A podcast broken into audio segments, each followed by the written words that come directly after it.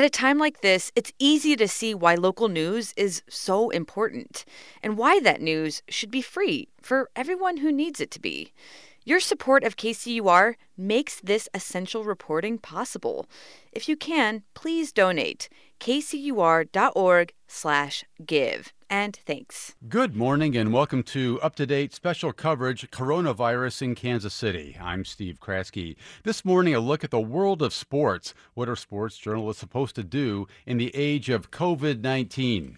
Later, Gina Kaufman will be in to discuss the digital divide in this era of the coronavirus and how the current crisis might further separate the haves from the have nots. But first, the news and, the latest on Kansas City Mayor Quinton Lucas's ban on gatherings of more than 10 people and new restrictions on restaurants and bars. With us is KCUR Sam Zeff. Sam, good morning. Good morning, Steve. Sam, what's the latest on all this? Well, it's not just Quinton Lucas, it's not just Kansas City. That's right. Uh, this ban on gatherings of more than 10 people, they're calling it the Core Four now Kansas City, Jackson County, Johnson County, and Wyandotte County. Looks like bars and restaurants, if that's what you frequent, uh, you're going to have to find uh, something else to do.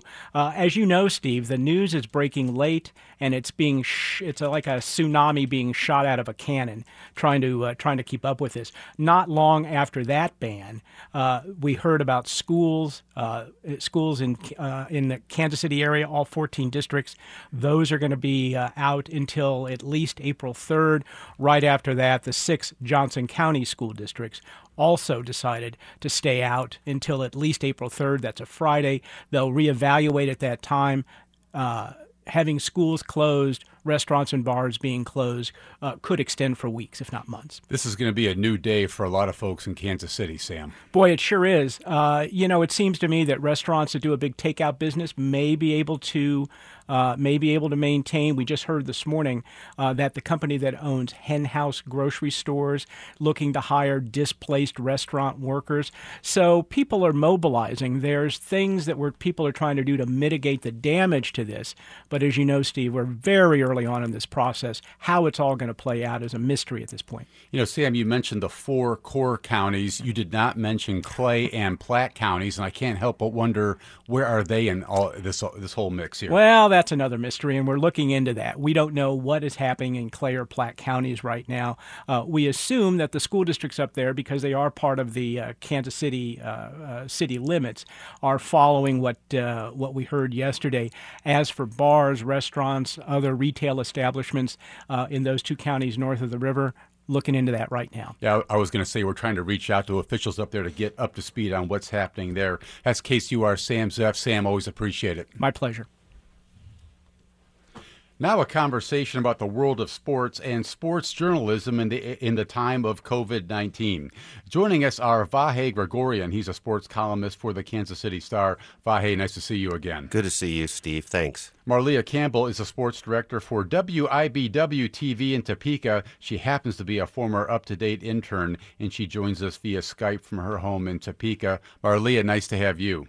And also with us is uh, Greg Echlin, who covers sports for KCUR. Greg, good morning to you. Top of the morning to you.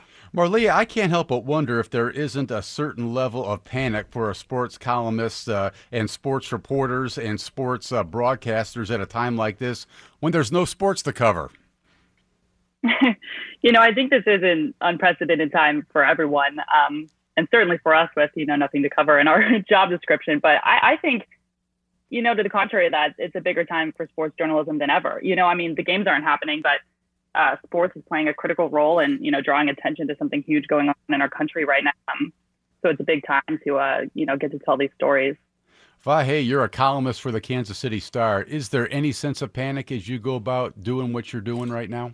I, you know, I don't think panic's the right word, Steve. I, I do think, as we were chatting earlier, there's a little bit of the sense of call to action for the for the paper in general. But I think we feel that even in sports.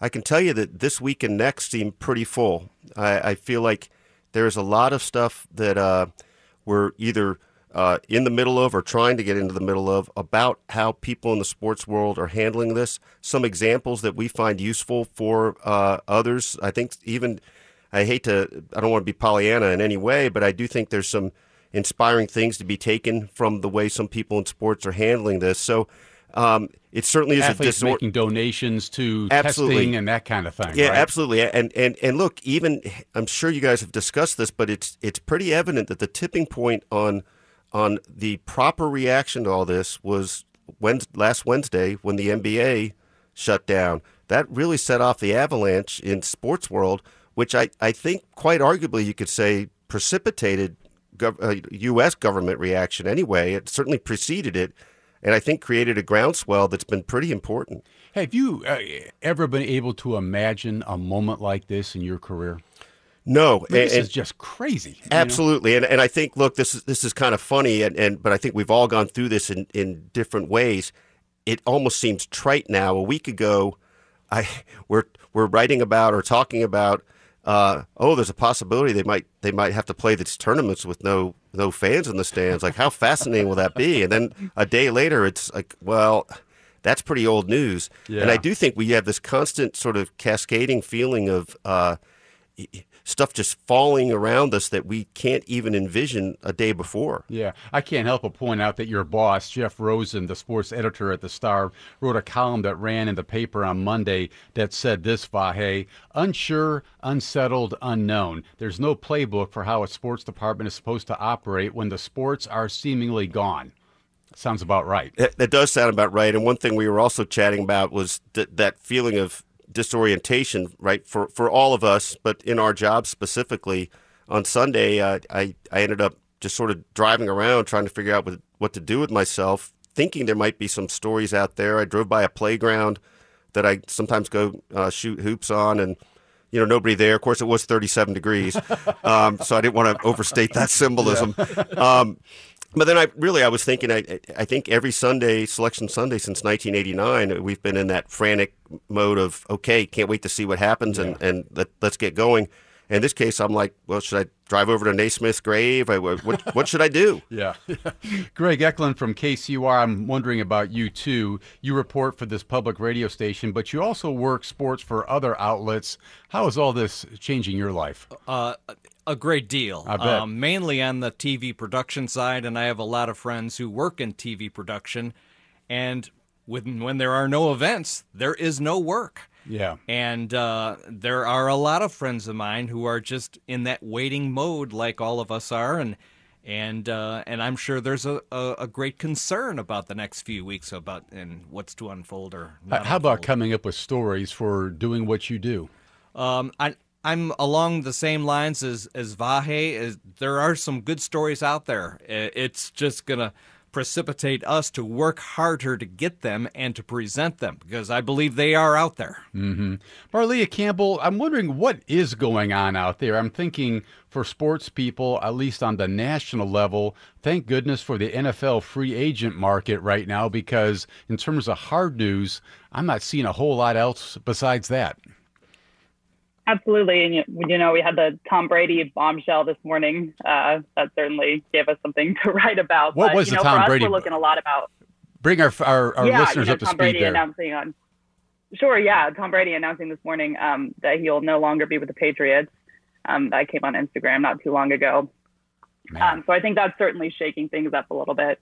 I know for us, we're talking a lot about, uh, you know, we talk about the stories of athletes during this time. We're looking a lot at seniors. You know, we're having conversations with not just uh, high school seniors, but college seniors about kind of the end of the careers that they had and how they were kind of robbed of a moment that was, you know, years and years in the making. Um, so every one of the athletes that was affected, you know, has a pretty heartbreaking story about, you know, not getting closure to something that they worked really hard for.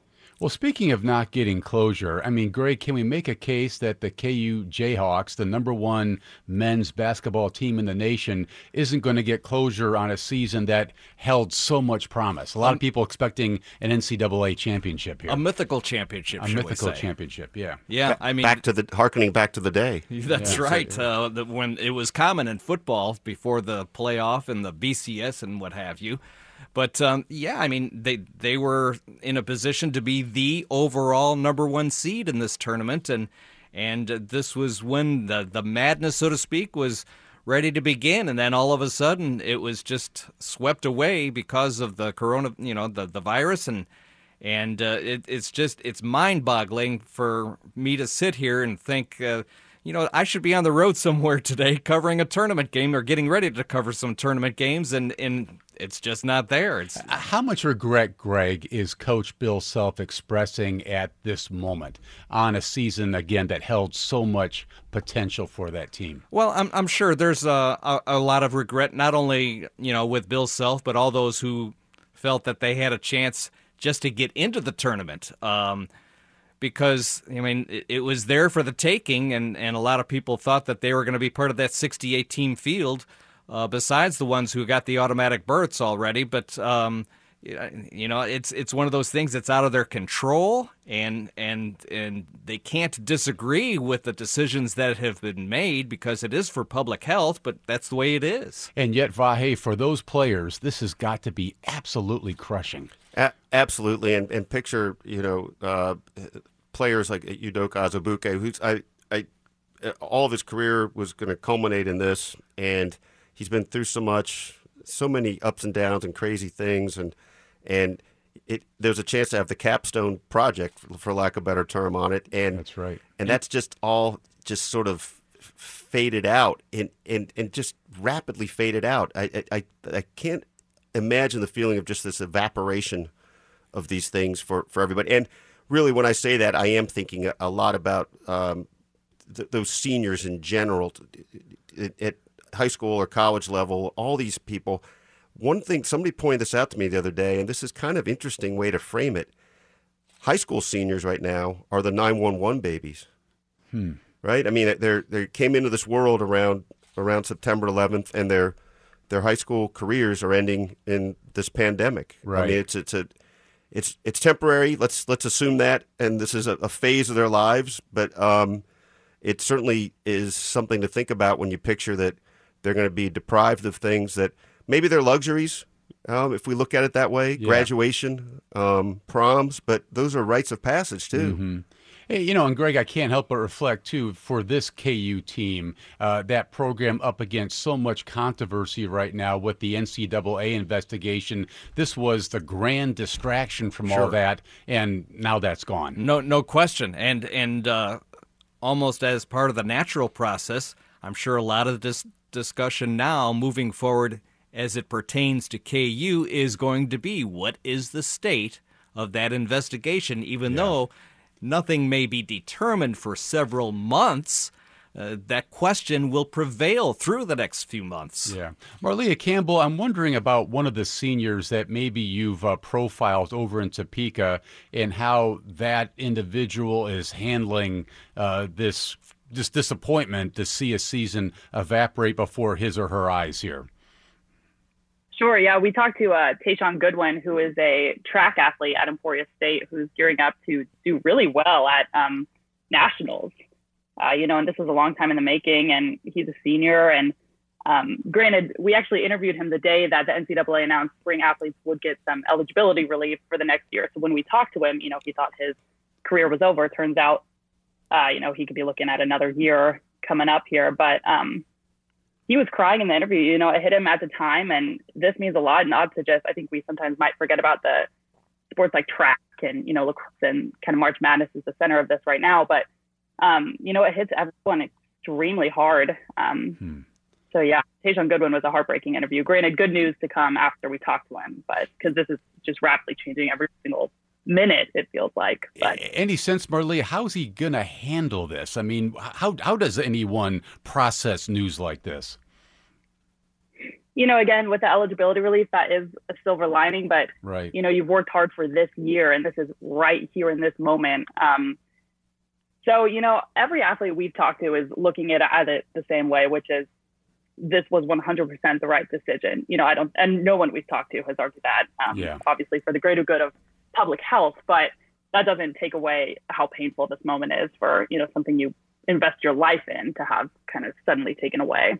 You know, Vahe, I think Marlia just makes a great point. You know, this notion that, you know, these athletes come along and now we've moved on to a different phase in our society. But to her point, these individ- these folks have worked so hard and so long to get to this moment in their lives. And then puff. It, it, it's no small deal. No small deal. And and I've been struck by the empathy, generosity, however you want to frame it, of a lot of the people that are in this position.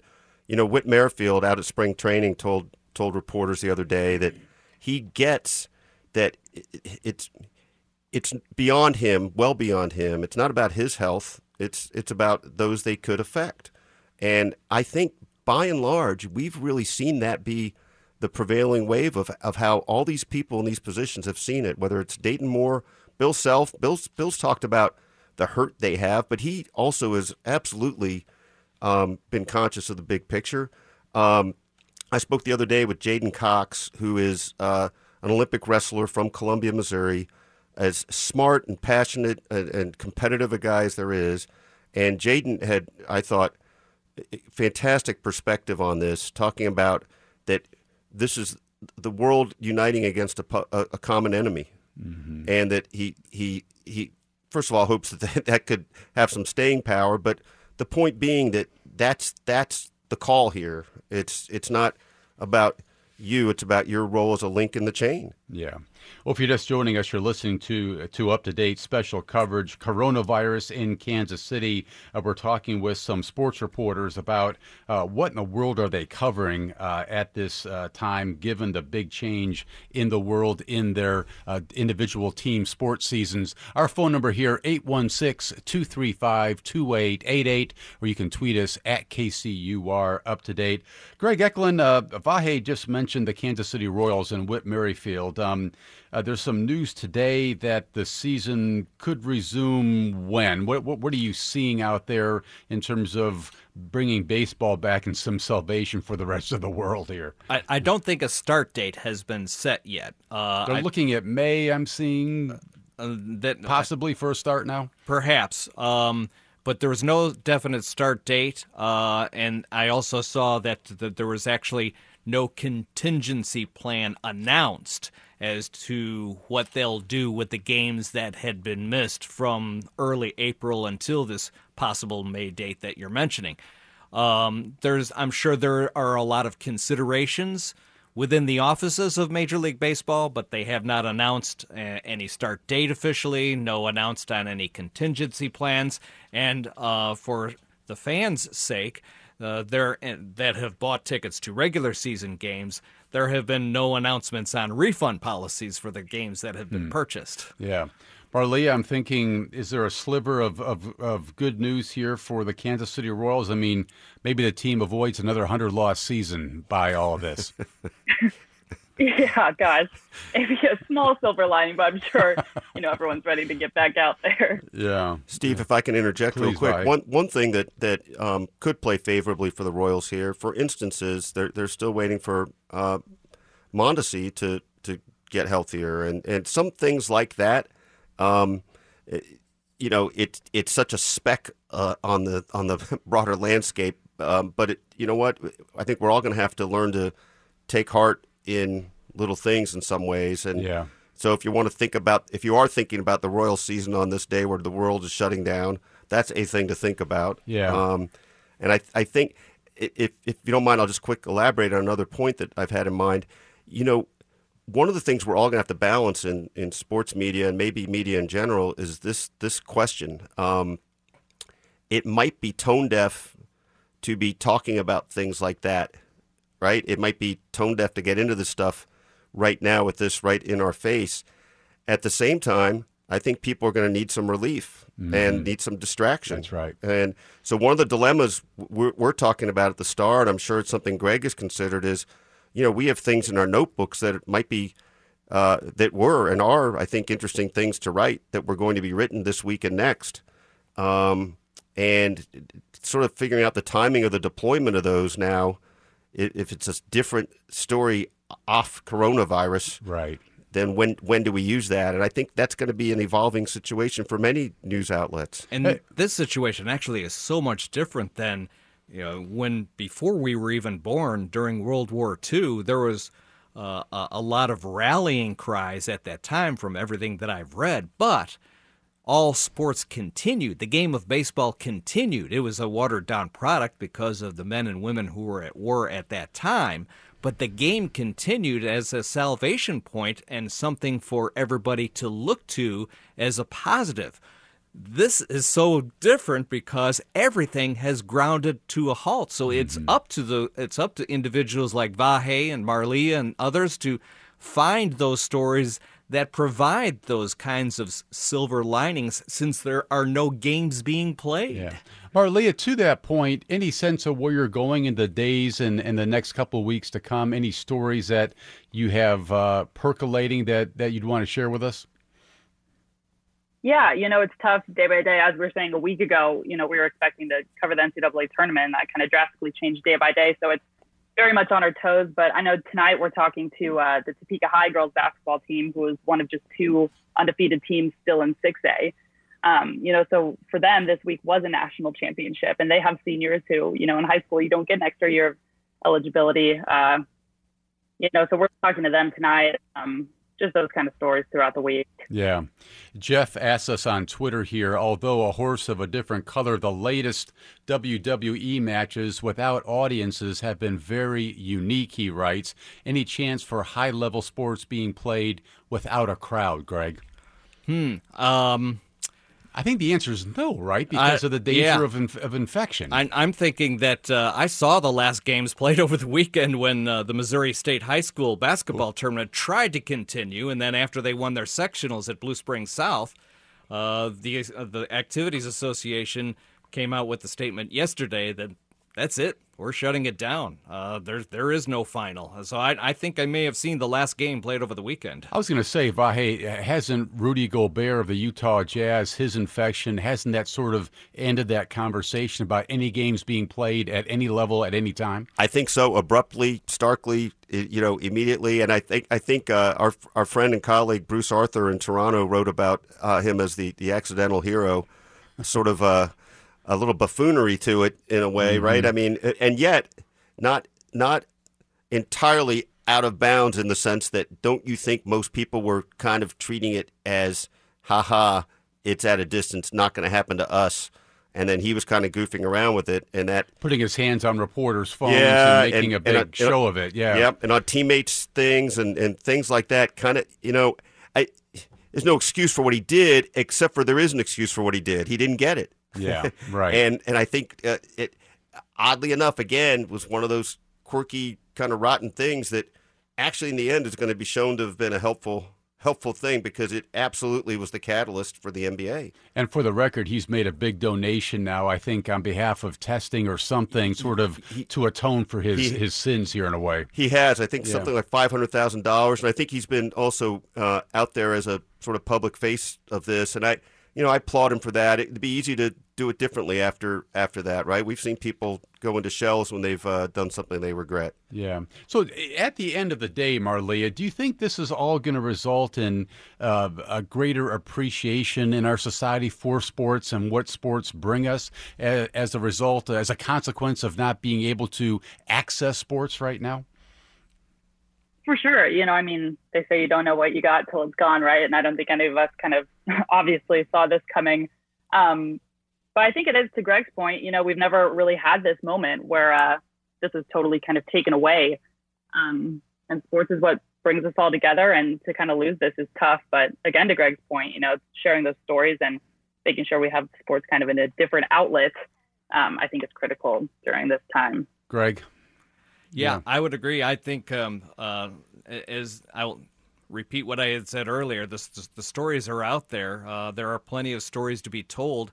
Uh, Vahe's been someone who's been uh, involved in Olympic coverage, and I think of the impact this that this has on uh, those athletes who are trying for something. Uh, a, a moment of glory once every four years, and uh, and and this is the time that they're training for it, and a lot of the training for Olympic games have been shut down, and, and so that's been thrown off the rails. So um, there there are still a lot of things to be determined. We've already had the Masters called off. The PGA Championship's been moved up to the month of May. That may be called off. The Kentucky Derby has already been called off. The NFL says it's still going to have the draft in Las Vegas, But without an audience. but without an audience and all the public events in conjunction with that. We're going to have that here in Kansas City in a few years, and I know members of the Kansas City Sports Commission wanted to go to Las Vegas to observe what was going on. Yeah. But there's not going to be much to observe out there. Marlee, I'm wondering how coronavirus has changed or at least affected how you do your job every day. Has it at all, or, or any, any personnel changes at the station? Any different way you go about reporting your stories? Yeah, I mean, we're going day by day, just being really careful with. We have a lot of equipment that we share. Obviously, being a TV station, we have tripods and microphones and cameras, so we're being very careful about wiping stuff down, you know, wiping our keyboards down. We share station cars. Um, so we're being extremely careful. And again, those conversations are being had day by day because a couple days ago looked a lot different than it does now. Um, so we're continuing, you know, to take those close measures. But it's tough doing a job where a large part of it is, you know, going out and doing interviews and getting out in the community and stuff. Um, so we're scaling back and we're taking that away. You know, we're not doing in-person stuff, and um, it's it's a challenging time and it's changing the way we do things a lot. Vahe, what are you seeing out there? How's it how's it changing your world? Well, it's interesting. I've I've still got a couple in person things lined up, um, and I don't know if when I leave the studio if the, those people will change their minds. Um, I feel like my understanding of this, which could be uh, not not a clear enough understanding, is that if I indeed keep the social distance and do something I hate doing, which is not shaking hands and, and, mm-hmm. and such, that it's it's okay to do it. Um, I may be wrong. I may be hearing from uh, the World Health Organization and the CDC immediately after I make these comments, but or, or Mayor Lucas if he's listening. Um, yeah. So, but but that that's the approach I'm taking. Um, uh, and, and, until I'm told otherwise, until I'm until it's insisted otherwise, or something kicks in that tells me, uh, "Oh, you're just so wrong on this." So, and I, I guess the real point of that is also uh, others so far are willing to do it. One person, though, I'm trying to, uh, I'm not trying to be secretive, but I'm just not sure if it's going to work out um, said he had to check with uh, his the, the, medical authorities before he could um, say yes wow. to me coming to see him. So hmm. or him coming to see us. So that that's the kind of thing that's up in the air right now.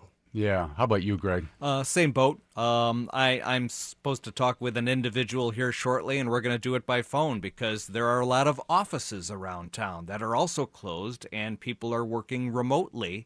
And um, it's, it's I would prefer to be in person and do the interview in person and have the eye contact and and uh, and talk to that individual, but with respect to their position, uh, it, it, I'm doing probably more phone interviews than I normally wish to do at this time. Hmm. Um, we haven't talked about the Kansas City Chiefs here, and one of the big questions is will the Chiefs sign quarterback Pat Mahomes to that huge contract this offseason, or is that going to wind up uh, waiting for whatever reason? Vahe, what's any sense of what the latest thinking there is? Well, my sense is that, um, that, that they're eager to, everybody's eager to get it done, but nobody has to jump at it. Uh, there's there's time. Um, my sense also is that uh, to whatever degree they have been allowed to or not allowed to, uh, you know, get on this case. It's been going on behind the scenes for months. I don't mm-hmm. think it's like okay, now now you can start working on it. Um, clearly, it's in the chief's best interest. It's in Patrick's best interest. The the passing of the collective bargaining agreement, I think, clears the way. Also, um, so I, I, I certainly would not expect it to happen within a, a week or two, but I, I, would be surprised if it goes uh, more than a couple more months. Yeah. Okay. We're going to leave our conversation there. That was the voice of Vahe Gregorian, a sports columnist for the Kansas City Star. Marlia Campbell, sports director for WIBW TV, joined us via Skype from her home in Topeka. Also with us again, Greg Echlin, cover sports for KCUR. Thank you all very much. You're welcome. Thanks, Keep Steve. going. Good luck. Thank you. Yeah. Well, Thank Gina, Gina Kaufman just joined us here in the studio to preview what's coming up in her half of the show today. Gina, good morning. Hi, Steve. Yeah, the digital divide is on our agenda. In light of schools and businesses closing, the internet is serving as a real lifeline, and we are thinking about all those families without access to that lifeline at home. Okay, now's the time to start calling 816 235 2888 with your personal concerns about just that, staying connected while everything else is shut down. 816 235 2888. And just a quick note tomorrow on the show, we open up the phone lines and we'll be taking your questions about this very fast moving story with a panel panel of experts aimed at answering them. That's tomorrow on KCUR's Up to Date. I'm Steve Kraske, and you're listening to Up to Date and special coverage Coronavirus in Kansas City. I'm Gina Kaufman bringing you the second half of up to date special coverage, Coronavirus in KC. Steve Kraske and I are bringing this live coverage to you every weekday from 9 to 10 a.m. It is Tuesday, March 17th. St. Patrick's Day parades are off, schools are closed, workplaces are closed. Gatherings of more than 10 people are now banned in KCMO and KCK. We've all been urged to stay home. That means telecommuting, online schoolwork, virtual hanging out, and Netflix galore if you have internet connectivity in your home. Those who don't have the gadgetry and internet access they need to get through this are missing a vital lifeline. That's what we're talking about now. Call 816 235 2888 to join the conversation. We'll be taking those calls as we go. 816 235 2888. My in studio guests are Tom Esselman of Connecting for Good, a nonprofit that does a lot of work on closing the digital divide. They are doing what they can to provide resources to Kansas Cityans now more than ever. Tom, good morning. Good morning. Katie Boody is with us as well. She's here from the Lean Lab, an education think tank in Kansas City. She's going to bring perspective on what this means for access to education in particular. Something to consider on this first day of no school for 14 metro districts per the emergency measures Mayor Lucas issued yesterday evening. Katie, hello. Hello, good morning. So that's a mouthful of news, guys. Um, we are going to be hearing from a national guest very shortly, but let's start with Kansas City. Katie, what do we know about the school closures, first of all? Yeah, well, you uh, many of you saw the announcement late yesterday that we are officially out of school until April 3rd, with school uh, resuming the Monday of April 5th, is what we know for right now. Is access to online learning across economic and racial divides something that education insiders like yourself are talking about right now? Yes, very much so. Uh, we've had the the pleasure of being able to connect with uh, multiple school administrators over the last few days. And the primary concern is how do we assess what the tech needs are at home to move to remote learning, as well as just access to basic social services, um, food insecurity, home insecurity, those types of things are of top concern. Is there like a plan to address it, or is that evolving? um, that's evolving. I mean, I think something that we've talked about on the show before is what something that's unique about Kansas City is how fragmented our local public school landscape is. We have 14 public school districts and 20 plus charter schools just in Kansas City, Missouri boundaries alone. That means that we have. And that's not even taking the private schools into account. That's not, that's like, mm-hmm. yeah. And each one of those school systems has their own board, their own superintendent, their own protocols, their own procedures, and their own um, differing resources when it comes to access to technology and basic infrastructure. So that means you have the potential for a lot of duplicative efforts. That means we have some lack of coordination. But ultimately, what's really challenging right now is that means that we have some that are really shining stars that have been really proactive and have great plans, and some that are just now assessing the needs of their school communities. Um, so there's disparity there, and we're trying to figure out how do we work smarter and share what's working what's worked really great for some school districts with others that um, are in need right now. I'm hearing that some school districts with individual laptops for students in the classroom are considering send were considering sending those home but some really couldn't do that because they often have like a cart stocked with lots of laptops and one charger yeah, what we heard, um, quite frankly, what I heard from several administrators yesterday in a Zoom call that we had was, um, you know, some school districts, uh, Shawnee Mission, several other um, school districts around and, and like Missouri side as well sent kids proactively home with a tech stack at the end of uh, before spring break because remember this this week is spring break so kids were not anticipated to be in school. But just proactively school districts that could said hey here are some tech resources. Let us know if you need a hotspot. We're ready to go. However some schools didn't know what was going to happen and what we heard is that they also don't they don't have a running assessment of what tech looks like at home for a family so we're needing to assess very quickly what schools schools have internet connectivity at home or not. Charter schools and other schools that are one to one actually haven't rolled out what it means to take those technology tools home. So there's also a question of just basic protocol. You know, what does it mean if there's one charger? What does it mean to make sure families are really equipped? If they take the laptop or iPad home, do they have connectivity? Um, do we have just a basic integrate? Are we using an integrated software system so kids can understand, you know, um, have a centralized place to get resources, so on and so forth. So those are kind of questions that people are asking. What about teachers? Because that's not a profession known for hefty paychecks. Uh, mm-hmm. Are they equipped to teach o- online from home by um, and large? I mean, it's a mixed bag again. Some have been doing this for for months. There are a lot of uh, what we are grateful for is that internationally, um, many teachers have been teaching remotely for for quite some a few weeks now. So and and teachers are great. Um, community builders. So there's a lot of Facebook pages, a lot of Twitter threads of teachers sharing resources, YouTube videos of what they've done, websites of what they've done, so on and so forth. Um, however, I mean, I, I would say that the what happened was most schools told teachers to prepare packets to go home. So you have a lot of like just put together as many resources and lesson plans as you can, worksheets, etc., in lieu of not knowing what's going to happen digitally and push those out. Um, I think educators um, are just now I mean, the announcement came yesterday for everybody, right? Yeah. So there is a, a, lot of unknowns yeah. of just what do we do with that. They knew it was a possibility, but now that it's becoming real, and and for how long? You know, is this three weeks that I'm figuring out, or two weeks that I'm figuring out, or is this eight? Is this the new normal? You know, there's a lot of that ambiguity that folks are reconciling. Okay, Katie Boody, stick with me. We're going to turn now to Tom Esselman. Tom, what are you most concerned about expanding beyond education? Well, this has really been an interesting time for us. The uh, topic there, the the um, the uh, I guess word that we use to describe this situation for the last eight years is we call it digital inclusion, making sure uh, people who te- typically lack access to tech get access to it that's not been a very popular or well understood topic. And now all of a sudden it's in the spotlight. Um, so Connecting for Good has been around to make sure that communities that lack access get affordable internet, computers, and digital skills to use them.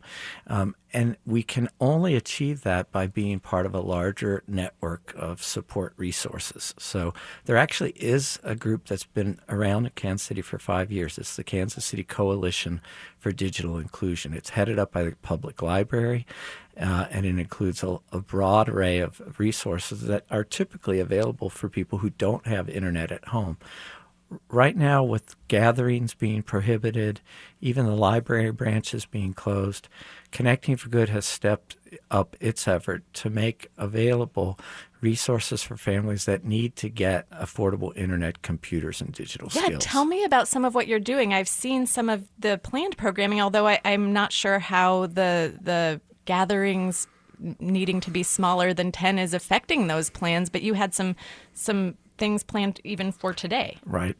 We've already adjusted our plans for today. Uh, basically, we have two sites in Kansas City, Missouri uh, one at the Linwood campus at 71 Highway and Linwood Boulevard, and the other at our warehouse in the West Bottoms. And in both cases, we will provide discounted Wi Fi hotspots, free and low cost computers, but we're doing it by appointment only. Uh, and you would just simply need to go to our website in, or email us at info at connectingforgood.org or call us at 816 559 7077. And I'll provide this later too if I have an opportunity. But also, you can go on the digitalinclusionkc.org website. That's digitalinclusionkc.org. I mean, the irony here is that if you have this problem, you might not be able to go get on that, that is, website or that send that ironic. email. Well, what we're looking for is both people who have resources to provide, because I think the key thing is here, thanks to shows like this, we're actually, ironically, able to generate much greater awareness of this issue than when there's not a crisis. So, if you have resources to provide, examples, the Federal Reserve Bank, uh, Google Fiber, uh, Greater Kansas City LISC, they've all contacted us to provide helpful resources to make uh, uh devices and internet access more available. If you are uh, a neighborhood association or a church group or uh, work with groups that have Wi Fi enabled buildings, making those spaces available, albeit in a cautious and safe way, is still the type of outreach we need to do to provide help at a time when a lot of families both need and lack the access. So, jumping in just to say that the White House is holding its latest briefing on coronavirus this morning. KCUR will provide NPR's live special coverage beginning at 10:30. That's at 10:30 this morning. We're going to continue this conversation right now about the digital divide in Kansas City and how that is affecting people maybe more profoundly than usual, but not necessarily differently than usual here in Kansas City during the coronavirus um, issue. Um, Tom, there have been some emergency measures put in place to get people connected even if they can't afford it. Tell me about those. Well, first of all, it starts with the major internet service providers, the ISPs. Great example is Spectrum. Um, right now, if you have a student living at home, you can call Spectrum. Uh, I don't have their number right offhand, and they'll provide free internet access for you at home. Um, if you don't have a computer device to take advantage of that, that's hopefully where we come in. Um, uh, either of our two locations, we have uh, uh, uh, desktop computers that are equipped with the Linux operating system. We give away five of those free each day, and other you desktop. give away five computers a day. Yep and uh, uh, anything with Windows operating system, Windows 10, um, depending on the speed and memory, are priced between $30, $50, or $100. And laptops are also $100. Uh, we, we also give away three laptops each week. Um, we've got the a, a, growing capacity to do that. Um, last year, we were able to acquire the old Surplus Exchange warehouse in the West Bottoms. So we also do electronics recycling for people and organizations who donate computer equipment to us. You know, I, I want to ask, just getting back to the emergency measures put in place by major internet companies, I've heard that in the fine print there are caveats about households with outstanding balances uh, owed to these companies not being um, not not being not qualifying for these services. Can is that correct? Uh, it would be hard for me to answer that in a broad, sweeping way because it does vary by provider. Um, uh, in the Kansas City region, in particular, AT and T, Spectrum uh, are the two largest providers. They do have different programs and different conditions. Uh, I don't want to speak directly for each of them. Um, Google Fiber has been a real champion for digital inclusion in uh, the greater Kansas City area for eight years.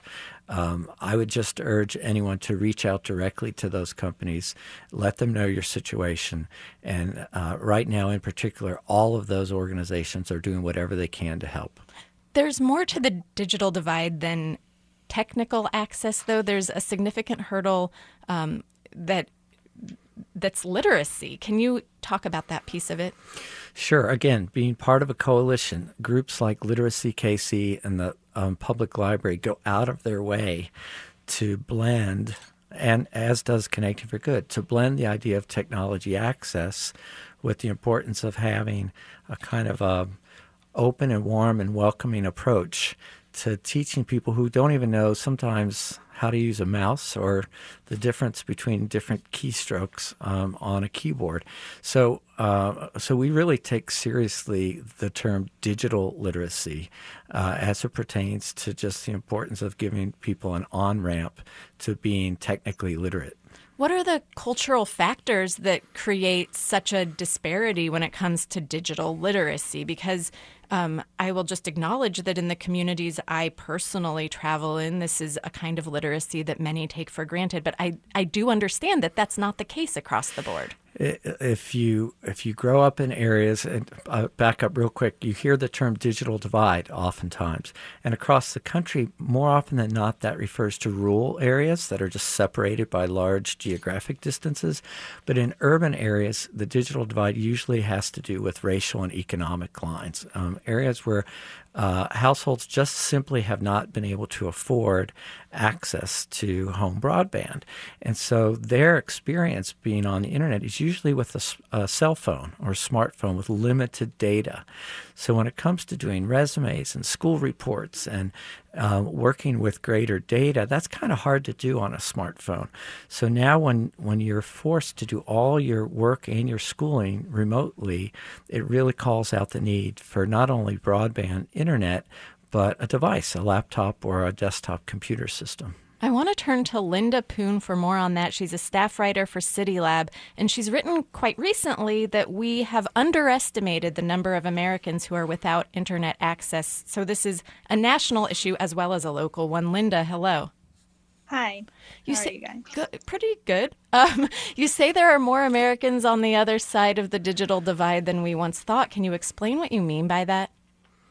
Yeah, so my, my story was basically about a um, report by um, Broadband Now, which works with internet service providers. And they basically came up with a reporter that says um, the figures of Americans who lack high speed internet access is double what the FCC um, says. So the federal commission. The Federal Communications Commission says 21 million Americans, um, according to this report, um, 21 uh, million Americans lack broadband access, but when they sort of uh, cross check that with um, a sample of internet service providers um, and a sample of addresses, their conclusion was that actually the number may be as high as 42 million. Um, so there's that's that's a lot of underestimation by the, um, the federal government. What accounts for that underestimation? Yeah, so the way the Federal Communications uh, Commission sort of counts that number is there's something called Form, form 477, which basically internet service providers um, self report where they provide access and where they don't. And the problem with that is that these providers can say they provide access to an entire census tract if they pro- provide access to one house in that census tract, which, in a sense, you know, it, it sort of makes sense in, in like an urban landscape, right, where houses are densely packed together. But in rural areas, that becomes an even larger problem because, because houses are spread apart. So while you have one house that's able to get wire access, a house next door, maybe a couple miles away, don't. Um, and so you're miscounting a lot of people or you're undercounting a lot of people. You are also, like Tom, dispelling the myth that this is a rural versus urban issue. You wrote this article pretty recently, but things have evolved fast with COVID 19, and that really wasn't part of the article. And I'm curious about that urban rural myth, first of all, and then how how COVID 19 and urban environments combined with this gap in digital access, like what does that particular storm look like to you? Yeah, so about the myth, it, it's really easy to understand why people think of it as such a rural problem. Um, but as Tom said, it is an urban problem as well. Um, and in fact, one study by the Brookings Institute actually found that more people in urban areas have lack access um, to broad, broadband compared to rural. But they really stress that it's not a rural versus urban problem. It's on both sides. So what that means is that, especially with um, business shutting down and school closures, you have students in cities who don't have access to um, cities like New York, the largest, which has the largest public school system, who don't have access to a computer, um, and they should not be overlooked. Um, and at the same time, as rural areas also shut down schools, it's going to be a problem for the residents there. Katie Boody, jump in here because you've been listening for a while, and I wonder what you think of what you're hearing through the lens of the education landscape in Kansas City. In terms of connectivity. Yeah. Well, I mean, the thing, the scariest thing is that we just don't know. Like what I was talking to schools, and what we're trying to work on right now is putting together and partnering with others, um, like the library and Connecting for Good, to put together an assessment for educators to actually understand the level of connectivity in school homes. What I heard from multiple administrators yesterday is that we need to have individual conversations with each family to understand exactly what's going on. It's wow, one but that thing. is a lot of families. It's a lot of families, and there's also a need. Like to Tom's point, we do have the thing is that we do have access to resources. Spectrum's offering these resources. Connecting for Good has devices. The library has multiple connectivity options, but we don't have a cohesive way to distribute, and we don't have a cohesive way to assess what the need actually is. You know, So- something that comes to mind for me that we've talked about on this show before, covered a lot on this station, is that attendance is a particular issue in Kansas City's public schools. And not only attendance, but um, what they call churn, where even just like a, a min- what might seem like a minor in comparison to a pandemic disruption in a family's life uh, can cause a student to really fall through the cracks in the system and fall off the face of the map in some ways. Yeah. Are you worried about that here? Yeah, actually, that was one of the first concerns that. So we opened up a, a educator forum on our website and um, have been getting inbound requests, and that was one of the first ones that came in. Um, the the state has said, okay, hey, we're going to be really flexible and offer a moratorium in terms of attendance. Many may not know this. Schools actually get paid per what's called average daily attendance or ADA, so they actually receive their funding based on how many children are actually going to school every single day and how they quantify that. Now, obviously, this is an unprecedented time time. So the state is giving a lot of flexibility around that and has already said that they're removing the attendance requirement from um, APR, which is the annual way schools are assessed for their accreditation. Um, that being said, um, I mean, I was on this phone with a school administrator yesterday that was like, but it's still important to know if kids are actually logging in and getting access to these remote learning tools. Do we there are ways that the state and other and other states before us have advised on taking digital attendance. Um, internationally schools have had like mandated login times. Like we need to see that you're logged into your stu- through your student id by 8.30 in the morning. But there really is that it's a it's not required here in the state of missouri. B we don't really know how that functionally actually looks like. So yes we can ask all kids to try to uh, connect via seesaw or some device by, or some platform by 8:30 a.m. But if we don't know if they have internet, if we don't know what kind of devices they have at home, if we don't know the level of interaction, engagement, the availability of their parents to be right. monitoring that or that digital literacy piece of that for their parents. Right. It's really it's really scary because I do think there's an opportunity for this to perpetuate inequities. Um, what we do know, I was doing some deep diving um, on just pandemic, the impact of pa- prior pandemics on learning outcomes for kids, and not to be alarmist, but what we do know about the Spanish flu is that it did cause like a gener- generational dip of children that were had lower educational t- uh, attainment and that had um, social economic impacts for an entire generation. So, so we know that this is true. We know it's important that we have kids equipped with educational materials. That it's important to assess how frequently they're able to engage with those, but the actual coordinated effort to make sure that that can happen coherently um, and in a coordinated way uh, is really challenging. This is also some something that occurs to me is that if students are, you know, if there's some sort of trauma in a community, there's disparity in this too, but schools generally try to provide emotional support immediately mm-hmm. at school via mm-hmm. counselors, etc um, this could be very traumatic for many students, and that safety net for them isn't there. Mm-hmm. Has there been talk about that?